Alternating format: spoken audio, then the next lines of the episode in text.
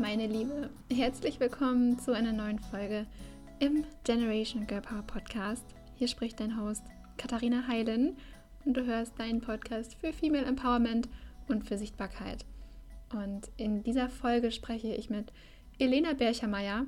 Ich habe manchmal in der Folge Elena gesagt, aber es heißt Elena und äh, sie ist freie Journalistin oder war lange freie Journalistin, pendelt zwischen dem Angestelltenverhältnis und ähm, dem Freelancing und ist jetzt Redaktionsleitung von dem Magazin Things We Write von Carmen Kroll, auch bekannt als Kamuschka. Sie ist Influencerin und hat dieses Magazin ins Leben gerufen. Elena ist eben Redaktionsleitung und ähm, ja, verrät uns richtig, richtig tolle Tipps in Bezug darauf, wie man selbst sichtbar wird, ähm, wie man auch ähm, ja, an Magazinen seine eigene Story pitcht, und sie berichtet von ihrem eigenen Weg, den ich sehr, sehr inspirierend finde. Und bevor ich lange drum herum rede, freue ich mich, jetzt in das Gespräch einzusteigen.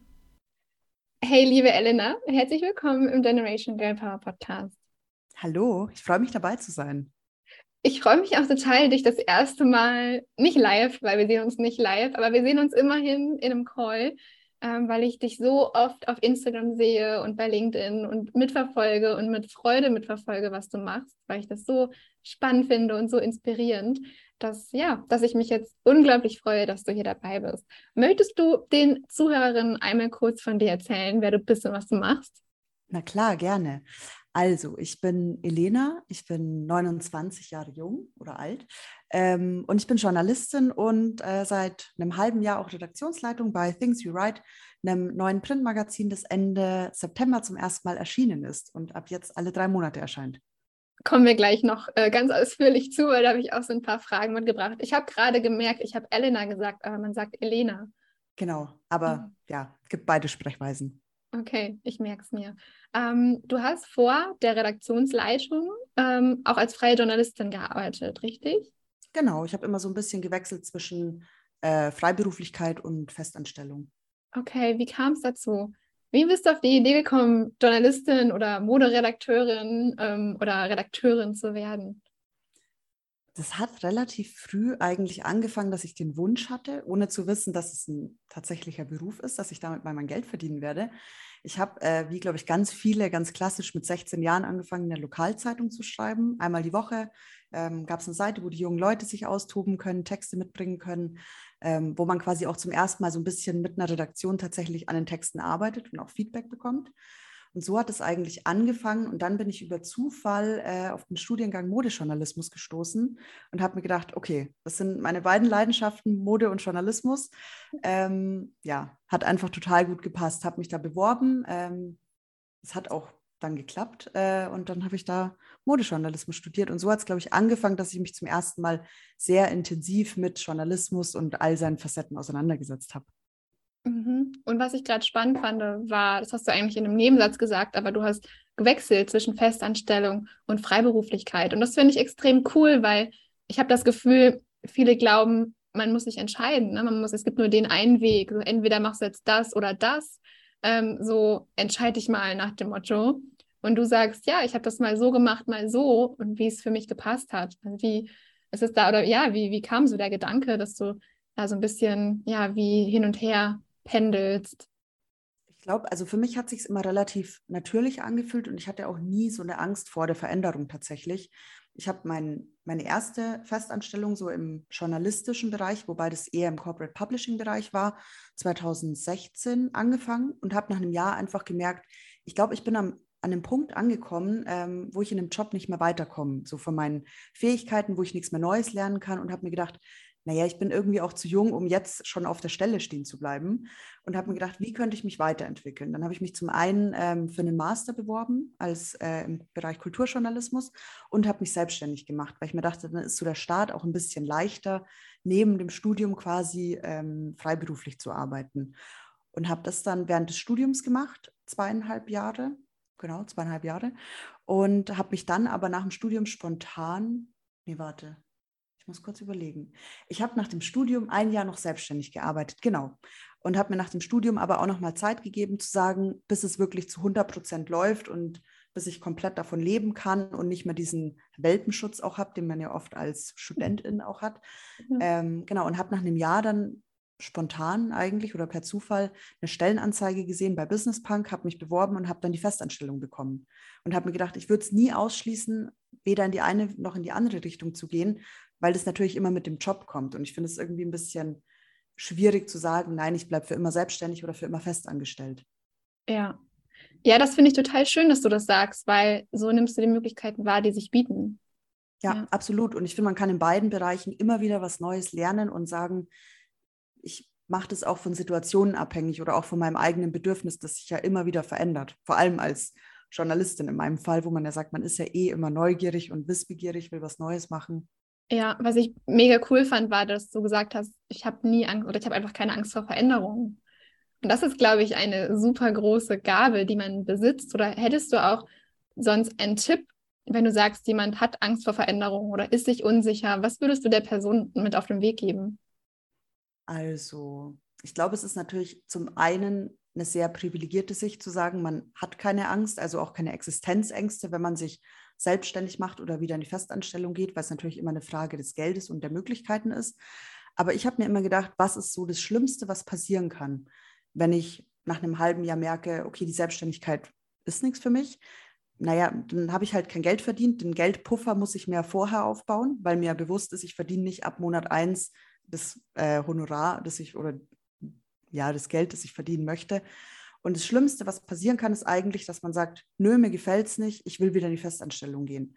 Und das Beste, was passieren kann, sollte man sich auch vor Augen führen, ist natürlich, dass es einem gefällt, dass man weitermachen will, dass man daran wächst und so weiter. Also immer Best- und Worst-Case einmal ausmalen und dann überlegen, wie kann ich aber den, äh, den Worst-Case vielleicht auch verhindern. Ja, und wie wäre das in deinem Fall? Wie könnte man den Worst, also wie, was hast du dir gedacht, okay, wenn ich, wenn der Worst-Case eintritt, wie kann ich den verhindern? Na, zum einen finde ich, ist es, glaube ich, das Wichtigste, wenn man sich selbstständig macht, einen gewissen finanziellen Puffer zu haben.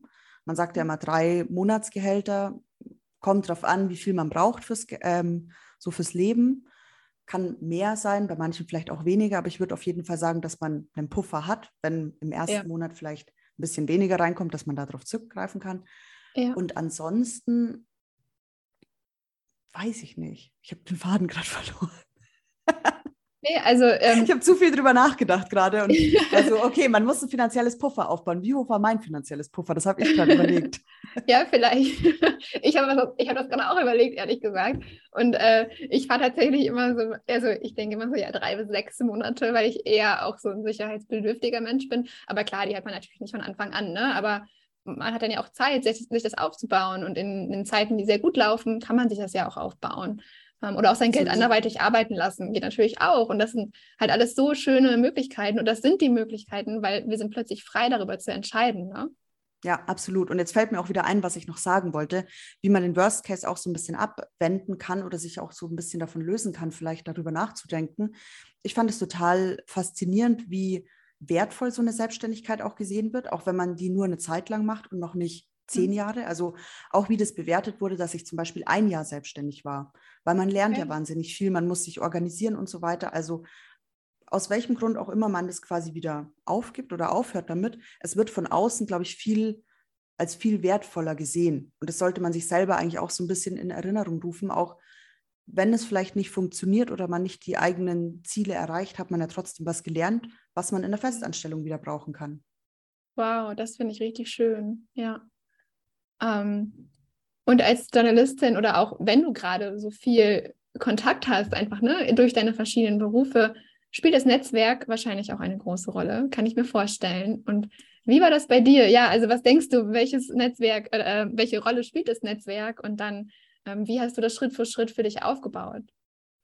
Also das Netzwerk ist vor allem als Journalistin tatsächlich sehr, sehr wichtig. Zum einen branchenintern, dass man sagt, man tauscht sich mit KollegInnen aus, über kleine und große Fragen, auch über Gehälter, Jobbeschreibungen, über Aufgaben, wenn man mal nicht weiter weiß oder ein Problem hat auch, finde ich ein internes oder brancheninternes Netzwerk wahnsinnig wichtig, aber auch ein externes Netzwerk, dass man sagt, man lernt Menschen kennen, GründerInnen, Leute, die Geschichten zu erzählen haben. Also da ist auf jeden Fall beides total wichtig.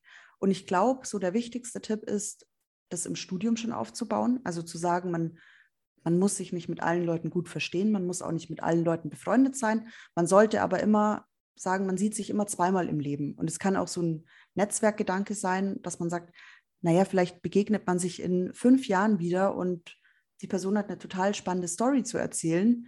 Ähm, und darauf kann man dann immer wieder zurückgreifen, weil man sagt, man hat immer einen guten Kontakt gehalten eigentlich. Das muss nicht jede Woche oder einmal im Monat sein. Das kann mal eine Reaction auf einen Instagram-Post sein oder auf einen LinkedIn-Beitrag oder einfach eine kleine Nachricht. Und ich glaube, so kann man das peu à peu aufbauen, wenn man im Studium schon anfängt, so ein paar Kontakte zu knüpfen und auch so ein bisschen im Gedächtnis zu bleiben. Ja, und jetzt fällt mir auf, dass das wahrscheinlich, dass du das wahrscheinlich total natürlich gemacht hast, aber dass das genauso auch bei dir und mir, also bei unserer Verbindung funktioniert hat, weil ich dich immer im Kopf habe und so oft sehe, aber natürlich auch, weil, na, dann, dann schreibst du mir eine kurze Nachricht, hey, wie geht's? Oder einfach nur eine Reaction auf eine Story und so. Und dann ist man automatisch so, ah ja, was macht die gerade und so. Also ja, das genau. ist ein guter Tipp. Man unterschätzt das doch, wie, ähm, wie einfach das sein kann, auch eine Connection beizubehalten, ohne da jetzt stundenlang investieren zu müssen. Und auch das ist Netzwerken. Ja. Absolut. Und vor allem in Zeiten von Social Media, wo es ja total einfach ist, in Kontakt zu bleiben. Oder eben wie bei uns, dass man sagt, man bleibt irgendwie auch in Kontakt und man sollte aber die Kontakte nicht nur dafür nutzen, wenn man was braucht. Ja. Also es gibt ja auch eine Faustregel, ich bekomme die gerade nicht mehr ganz zusammen, dass man sagt, man gibt mehr, als man fordert oder braucht oder bekommt von den anderen, ja. sondern ja, dass ich mich jetzt nicht bei dir zum Beispiel immer nur melde, wenn ich irgendwie einen Kontakt brauchen würde oder sonst irgendwas, eine Frage habe zu irgendwas, sondern dass das so ein bisschen auch auf gegenseitig beruht, dass es ein bisschen auch auf Gegenseitigkeit beruht. Ja, ja, und du sagtest, ähm, bau dir dein Netzwerk schon im Studium auf oder schon früher auf, ne? Also so früh wie es geht. Also quasi auch, bau dir dein Netzwerk dann auch, wenn du es nicht brauchst, damit es da ist, wenn du es brauchst, sozusagen. Ja, ja. absolut. Ja, spannend. Und ähm, Thema Hürden oder Stichwort Hürden. Gab es mal eine Hürde, die du nehmen musstest? Und wenn ja, welche? Wie hast du sie überwunden? Ich glaube, die größte Hürde in meiner Karriere war tatsächlich direkt nach dem Studium, nach dem Modejournalismusstudium. Da war ich in München und ich habe, glaube ich, bestimmt fünfzig Bewerbungen schreiben müssen, wenn nicht siebzig oder hundert.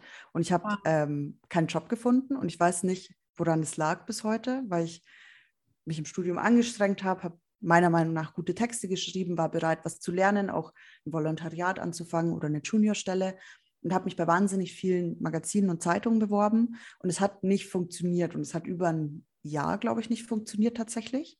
Ich habe nebenbei dann einfach woanders gearbeitet und gekellnert und so, um halt mein Geld zu verdienen, fand es aber sehr, sehr schwer, weil ich irgendwann angefangen habe, an mir zu zweifeln, ob das der richtige Weg ist.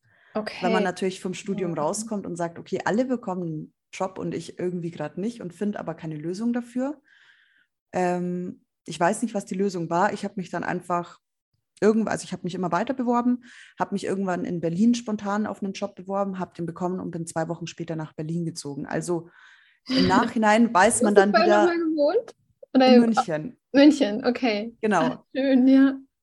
Und im Nachhinein weiß man dann auch so, okay, man hat wahrscheinlich wahnsinnig ähm, gelernt, so ein Durchhaltevermögen, dass man sagt, man, hat, ja. man lernt viel Selbstvertrauen, man weiß, was man kann, was man nicht kann, vielleicht auch, was man im Nachhinein nicht mehr möchte und so.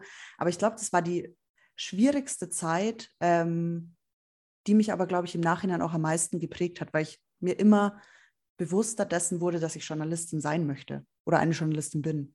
Ja, und dir das so viel Kraft ja auch auf deinem Weg gibt und auch, auch beides, ne? Sowohl beim Bewerbungsschreiben, d- dass du durchhältst, aber auch in einer Freiberuflichkeit, ne? Das ist ja genauso, also genau das Gleiche. Es ist ja irgendwo das Bewerben bei anderen, ne? Auch wenn es dann eine andere Form der Zusammenarbeit ist, aber irgendwo ähm, zum Teil, manchmal auch nicht, aber zum Teil bewirbst du dich ja dann auch als Freelancerin, ne? Ja, absolut. Und ich glaube, es ist auch wichtig, mit so, ja, mit Absagen auch umgehen zu lernen. Also, dass mhm. man sagt, man bekommt natürlich eben als Freelancerin auch Absagen, weil nicht so viel Kapazität da ist, dass man alle Leute bedient quasi, die sich bewerben, aber auch in der Festanstellung. Und ich finde, also in dem Moment ist es natürlich absolut scheiße, muss man wirklich sagen, wenn man sich so oft bewirbt und sagt, naja, ich würde gerne in dem Bereich arbeiten und es funktioniert nicht. Aber im Nachhinein ist es einfach ein Jahr, wo man sagt, naja, was ist es rückblickend auf das ganze Berufsleben? Es ist auch ein Jahr, in dem man halt woanders wahnsinnig viel gelernt hat, beim Kellnern die Menschenkenntnis, andere Leute wieder kennengelernt hat und so. Mhm. Also man muss es, glaube ich, immer so ein bisschen positiv sehen und was man daraus gelernt hat. Aber das war die größte Hürde. Ich finde es aber sehr schön, wie, wie flowig sich das bei dir anhört. Also natürlich gab es die Hürden und die gibt es bei jedem. Aber ich habe das Gefühl bei dir, ja, du, du nimmst das, was kommt, hast ein extrem hohes Durchhaltevermögen, extrem viel da, ähm, da, daraus gelernt und für dich mitgenommen und schaust aber auch immer danach, was kann ich für mich mitnehmen und was ist dann der Next Step, vielleicht auch ohne zu wissen, was in zehn Jahren ist, ne? Weil vielleicht müssen wir das auch einfach noch gar nicht wissen, sondern erstmal, was will ich jetzt gerade machen und wie kann ich mir das ermöglichen und dann weiterschauen.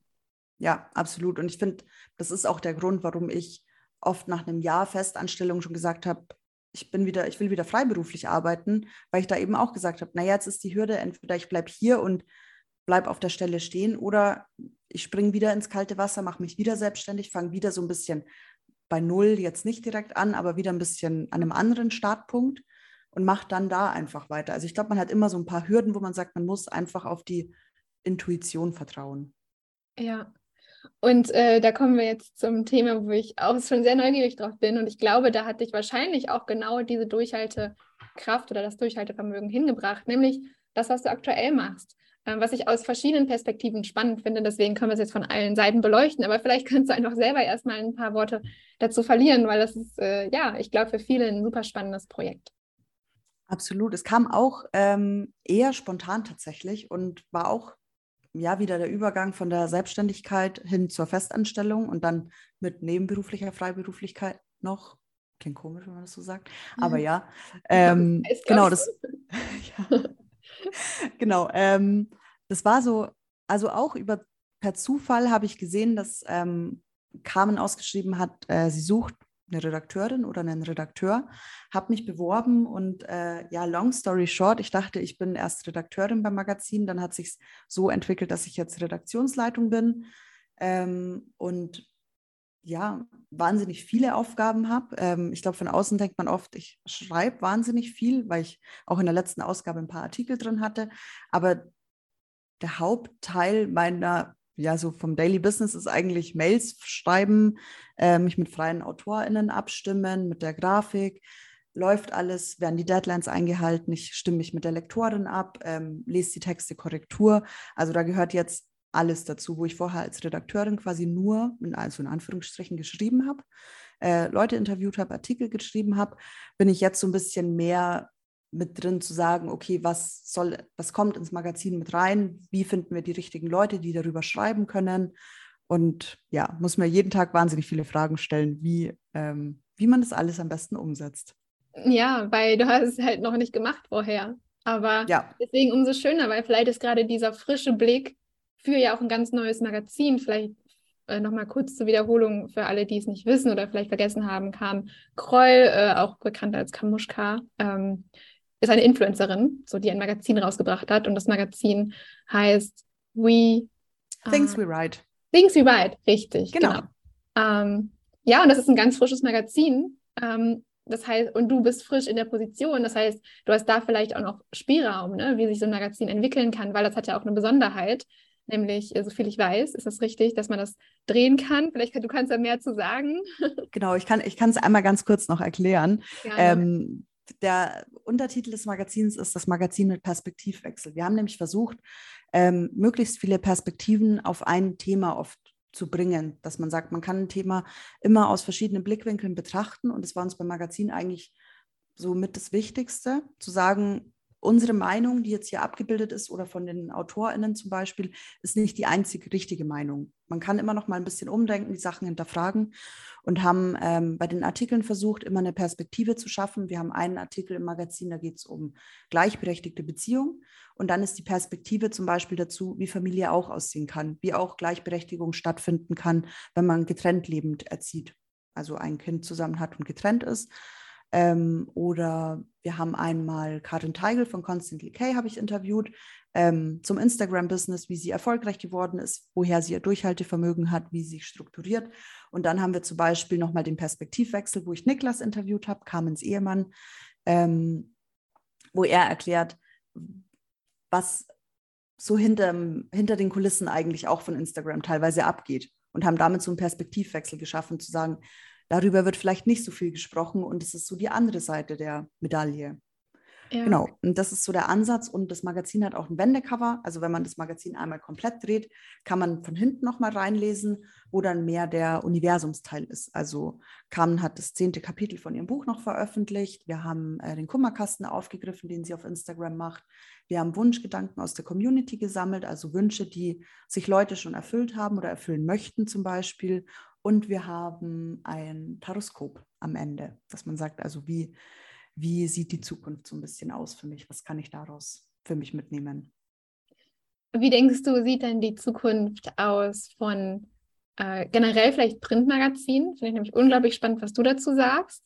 Aber weil wir in diesem Fall ja die Besonderheit haben, dass es irgendwie ne, so, eine, äh, so ein Merge aus Print online ist, weil man ja kam, ist aus Instagram einfach äh, zu Hause oder online zu Hause. Daher, was ist, ja, was denkst du, wie sieht da die Zukunft aus? Also ich glaube, Print wird zurückgehen, beziehungsweise es wird nicht zurückgehen, Printauflagen gehen auch zurück seit Jahren. Das ist ähm, nichts Neues für alle, die im Print arbeiten.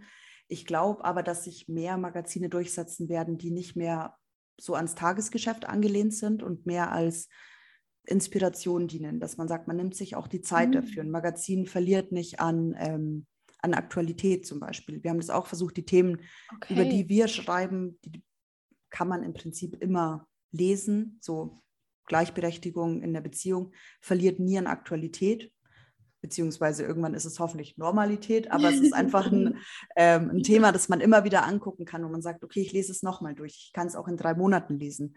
Wenn jemand das Magazin in drei Monaten kauft, dann kann man immer noch was daraus für sich mitnehmen. Also ich glaube, Printmagazine, die nicht mehr so auf die Aktualität ähm, angewiesen sind, werden sich durchsetzen, meiner Meinung nach. Natürlich ja. auch weiterhin Qualität, ja. dass man sagt, ähm, die Artikel müssen gut geschrieben werden.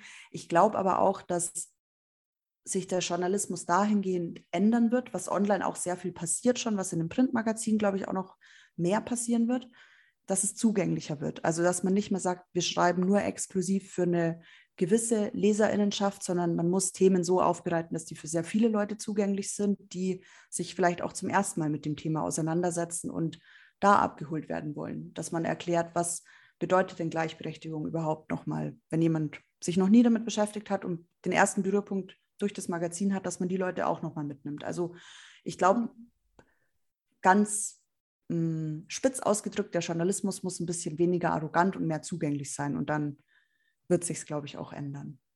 Ja, ja, und man sieht das ja auch, ähm, die Magazine sind, also die Magazine, die du gerade beschrieben hast, sind zum Teil ein bisschen teurer, als man das kennt, als jetzt so ein Blättchen für zwei Euro, keine Ahnung. Ja. Aber genau wie du gesagt hast, ne, das sind teilweise fast Bücher, ähm, wo ich auch, wenn ich am, am Zeitungs-, äh, also im, am Bahnhof, in, in dem, das heißt ja nicht, wie heißt das denn, dieser Kiosk. Laden, Kiosk, reingehe, ähm, und, und mir ein Magazin, mir ein Magazin aussuche, ähm, dass ich auch danach bewerte. Ne? Also so muss ich danach wegschmeißen und habe dann irgendwie A, bares Geld weggeschmissen und B, auch einfach irgendwie in die Umwelt verschwendet oder äh, verschmutzt, nicht verschwendet. Ähm, oder ist es was, was lang, langlebiger ist? Ne? Kann ich es vielleicht sogar auch verschenken, nochmal an eine Freundin, an, dann weiß ich nicht, wen auch immer, ähm, der oder die das nochmal lesen möchte. Ne? Ja, absolut. Ich merke das auch bei mir selber. Ich habe jetzt, ähm, als ich umgezogen bin, als ich aus Berlin weggezogen bin, habe ich schweren Herzens, weil ich auch einfach keinen Platz hatte und weil es auch sehr schwer ist zu transportieren, ähm, alle Zeitungen, Tages- und Wochenzeitungen weggeschmissen, die ich gesammelt habe, außer die, von denen ich glaube, die brauche ich einfach zur Recherche und so weiter, habe aber alle Magazine mitgenommen und habe immer noch Magazine von vor zehn Jahren da. Eine Brand eins, wo ich sage, okay, das Thema hat mich wahnsinnig interessiert. Ja. Ich kann immer noch mal drin blättern, weil es immer noch aktuell ist, weil die immer noch ein tolles Handwerk haben und die Sachen wahnsinnig gut umsetzen. Also ich glaube, ja. sowas wird sich immer durchsetzen. Ja, ja, voll. Wohingegen man bei dem nächsten Umzug dann halt die, die nicht so wertvoll sind, leider Gottes halt einfach wegschmeißt oder wegschmeißen muss, weil eben der Platz nicht da ist und es schwer ist und so weiter. Ja, ah, spannend, spannend. Ähm, danke für die Einsichten.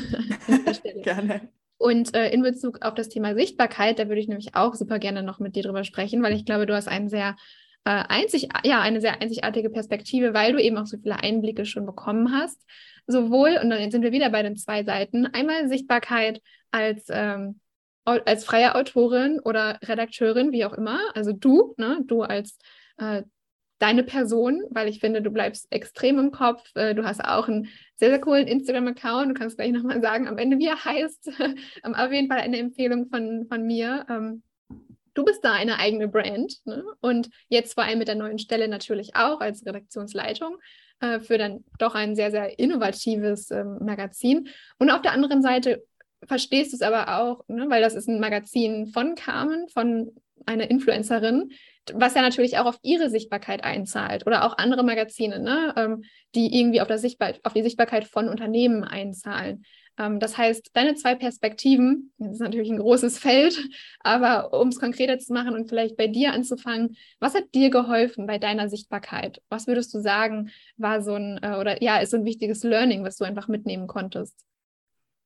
Also ich glaube, zum einen ist man oder bleibt man sichtbar oder wird sichtbar auch dadurch, dass man mit Leuten in Kontakt bleibt. Wenn ich mhm. jemanden per Mail kennenlernen, zum Beispiel eine LinkedIn-Anfrage zu schicken oder der Person auf Instagram zu folgen, dass man sagt, der erste Kontakt war persönlich oder ich lerne jemanden persönlich kennen. Also man hat immer schon einen Austausch und wenn ich einer Person dann zum Beispiel folge oder irgendwo was kommentiere oder so, dann weiß die Person auch schon, wer ich bin. Sonst ja. sieht man den Namen und dann ja, habe ich vielleicht nicht so einen Berührpunkt mit der Person. Und ich glaube, für mich war es immer, ich glaube, als Autorin oder als Journalistin ist es auch ein bisschen schwieriger, weil mein Beruf ja von den Texten lebt und Instagram eine Plattform ist, die von Fotos und jetzt Reels lebt. Ja. Ähm, da ist es, glaube ich, noch mal ein bisschen schwieriger, so den Spagat hinzubekommen, zu sagen, okay, ich muss immer was posten, was Visuelles, wenn ich doch aber eigentlich nur einen Text teilen will. Ich glaube, man muss da aber auch einfach dranbleiben und lieber ausgewählte Sachen teilen. Also ich mache das auch selber so. Ich würde gern mehr posten, weil ich wahnsinnig viel Output habe in Textform, aber oft keine Bilder oder Videos.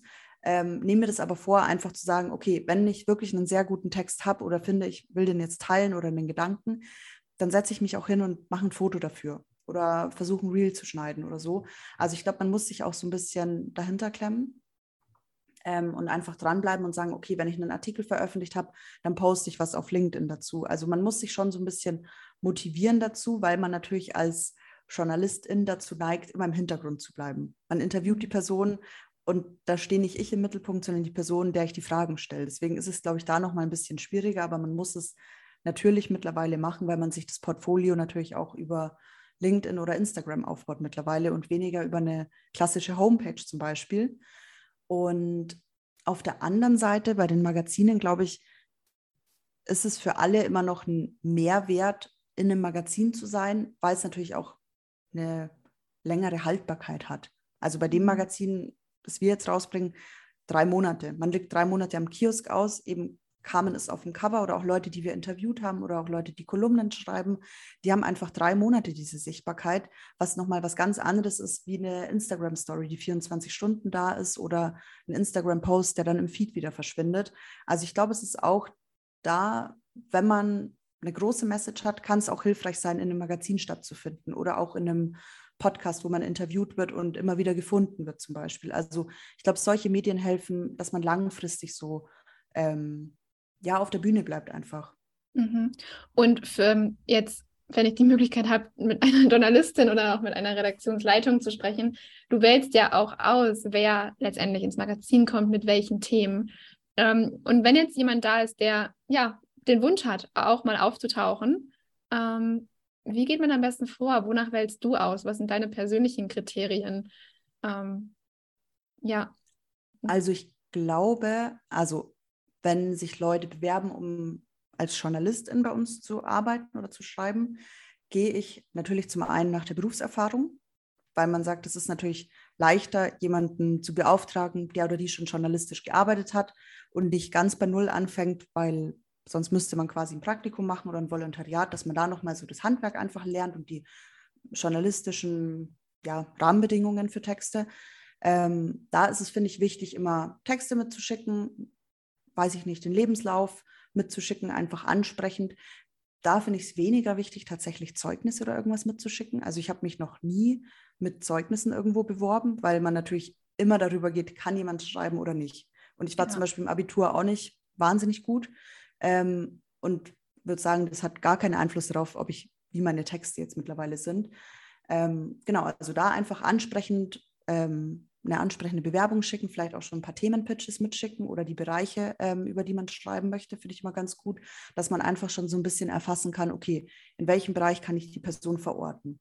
Und wenn Leute sagen, ich habe eine Geschichte zu erzählen oder eine Brand oder eine Gründerin oder ein Gründer, ähm, der oder die sich vorstellen wollen, finde ich es auch immer ganz gut, wenn man sich vorstellt, aber wenn man auch erzählt, ähm, über welches konkrete Thema man sprechen möchte oder könnte oder über welchen Bereich oder was vielleicht auch so ein Alleinstellungsmerkmal ist oder welche Message man hat, weil ich finde es manchmal ein bisschen schwierig, ähm, Themenpitches auch zu bekommen über Personen, die sagen, ich habe eine Geschichte zu erzählen und man erfährt die Geschichte aber gar nicht. Dann ist es schon nochmal eine andere Hürde zu sagen, was ist denn die Geschichte? Dann muss ich wieder eine Mail mehr schreiben und wenn ich fünfzehn solche Anfragen am Tag bekomme, ist es natürlich, dann rutscht sowas eher durch, als wenn ich schon sage, okay, ja. ich habe Geschichte X Y zu erzählen ähm, und bin deswegen genau die Richtige oder der Richtige fürs Magazin. Also ich glaube, es muss in beiden Fällen als Autorin, aber auch als Person, die eine Geschichte zu erzählen hat, sage ich mal, muss es immer so konkret wie möglich sein.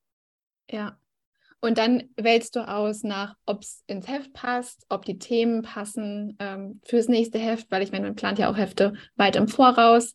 Ähm, das spielt dann auch eine Rolle. Genau, also ich finde, ich habe auch zu manchen jetzt gesagt, es klappt für die Ausgabe jetzt nicht mehr, aber ich behalte dich zum Beispiel äh, im Themenpool für die freien MitarbeiterInnen, aber auch bei Themen notiere ich mir alles, dass man sagt, man kann immer wieder darauf zurückgreifen. Man hat cool. Personen auf dem Schirm, dass man sagt, für dieses und jenes Ressort zum Beispiel habe ich noch fünf Themen immer in der Hinterhand oder auch Evergreen-Themen, dass man sagt, ich habe immer GründerInnen zum Beispiel im Hinterkopf, wo ich sage, die Geschichte funktioniert immer, die kann man immer erzählen, die ist immer spannend, die haben immer wieder was Neues auch zu erzählen. Also man muss sich da, glaube ich, auch so ein bisschen ähm, so eine Balance aufbauen zwischen ganz neuen Themen und auch Themen, auf die man immer zurückgreifen kann eben. Ja, vielleicht auch spannend, wenn man selber eben Gründerin ist oder selber was zu erzählen hat, so, ähm, dann äh, sich zu überlegen, ja, was wäre vielleicht jetzt gerade aktuell, welcher Twist, aber dann ist es ja meistens, ne, hat man dann doch ein Grundthema und ein Evergreen-Thema, ähm, was einfach immer funktioniert und vielleicht sogar gleich beides mitliefert. Ja, absolut. Und ich finde auch ganz wichtig, auch natürlich bekommen wir jetzt, also merke ich auch, krass, so in meiner Position, man bekommt wahnsinnig viele Anfragen für mhm. äh, Mitarbeit oder auch für Themen. Man kann trotzdem nicht alles abbilden, auch wenn super vieles mhm. spannend ist oder man sagt, die Geschichte ist total toll, passt aber vielleicht inhaltlich nicht rein, passt sich zur Themenauswahl. Also man muss natürlich auch viel absagen und so eine Absage aber auch nie persönlich zu nehmen. Deswegen ist die Geschichte nicht weniger wertvoll, ähm, die eigene Arbeit nicht weniger gut oder irgendwas. Es passt einfach in dem Fall nicht und dann passt vielleicht ein anderes Magazin auch besser. Ja, auch wichtig. Ja, ja. Okay, danke für die Insights. Na klar, gerne. ähm, wir kommen schon zur letzten Frage. Und zwar, da bin ich jetzt auch sehr gespannt. Wie sieht deine Zukunft aus? Also was, was erhoffst du, erwünschst du dir ähm, und worauf arbeitest du hin? Ja? Die Frage ist wahnsinnig schwierig, weil ich mir die Frage tatsächlich selber auch nie stelle. Ähm, Jetzt im Moment arbeiten wir auf die Ausgabe zwei hin. Ich glaube, das ist auch ähm, dieses Jahr das Einzige, an das ich denken kann, worauf ich hinarbeite. Ansonsten glaube ich darauf, dass ich einerseits einfach zufrieden bin. Das klingt ein bisschen, also es klingt total abgedroschen, aber ich will immer versuchen zu sagen, ich bin zufrieden und ich gebe in meiner Arbeit immer das Beste und will auch mhm. privat äh, ausgeglichen zufrieden sein. Also, dass ich da auch so eine Balance finde, zu sagen, okay, meine Arbeit ist viel, aber ich habe auch ein Privatleben und muss mich auch darum kümmern. Darauf arbeite ich hin. Ich arbeite auch so ein bisschen darauf hin, dass ich mehr, also weiß ich nicht, mehr Sport auch so in den Alltag integriere. Also einfach auch zu sagen, okay, mein Job ist mein Job, aber es gibt auch andere Dinge, ähm, auf die ich aufpassen muss, auf die ich hinarbeiten muss, wo ich darauf achten muss. Aber ansonsten habe ich gar nicht einen Plan, dass ich sage, ich will mal Position X Y erreichen, weil ich auch nicht gedacht hätte von einem Jahr, dass ich jetzt in einem Jahr Redaktionsleitung bin. Ähm, deswegen finde ich das immer wahnsinnig schwierig, weil ich eher immer so auf die Intuition vertraue und mir denke, okay, es kommt so, wie es kommen soll. Und ähm, ja, ich habe eigentlich keinen, also ich habe nicht so einen Plan, ja, wo es hingehen soll konkret.